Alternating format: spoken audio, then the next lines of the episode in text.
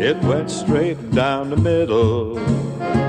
Then it's. I want to I want to say one thing, uh, and I think Bruce would agree with us. Uh, and I wouldn't say that this is necessarily a statement made toward the financial aspect of our time on the tour, current day or whatever, but uh, what y'all are doing right now uh, is making a difference, and it, it's so refreshing because uh, when there's a lot of uh, emphasis on discounting things that are really important, to show emphasis on our game and from players that are uh, visiting with you, of which uh, you've already had a tremendous uh, group before me, and uh, feel honored to be in that group. By the way, but the uh, it's very important. I'm, I'm uh, and and for the good of the game, golly, that's exactly what it is. And there is a I, I, there is a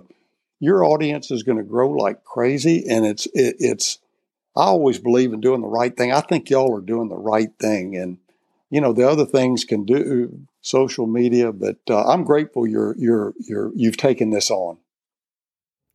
Well, I, I want to add something to that. We had a suggestion today, which sort of hit me like somebody punched me in the mouth. he said that, uh, you know, doing what you guys are doing shouldn't you shouldn't the World Golf Hall of Fame or the PGA of America or the PGA Tour think about keeping these so that people 30 or 40 years from now can listen to players like Bill Rogers and Lee Trevino and Gary Player and Baker Finch, you know, uh, and find out what the game was then. Yeah, oh, good.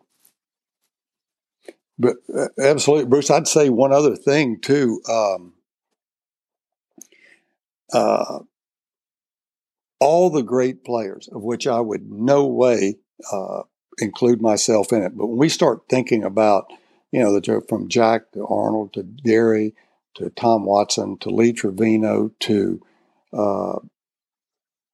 uh, I, I, know I'm leaving out. It was Tiger. I, will even modern day go forward to Tiger.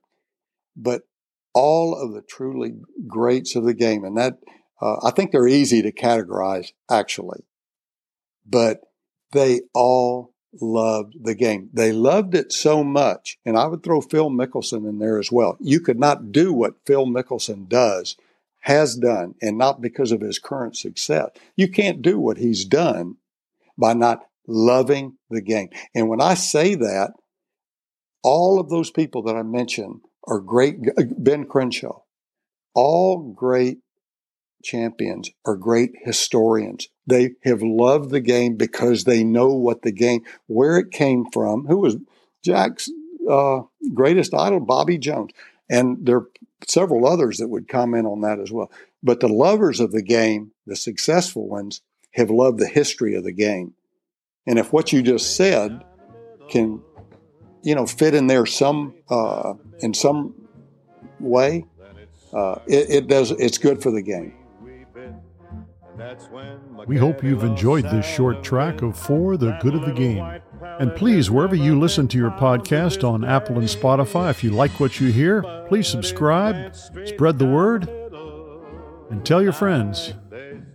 Until we tee it up again, for the good of the game, so long, everybody. It went smack down the fairway. Then it started to slice just a smidge off line.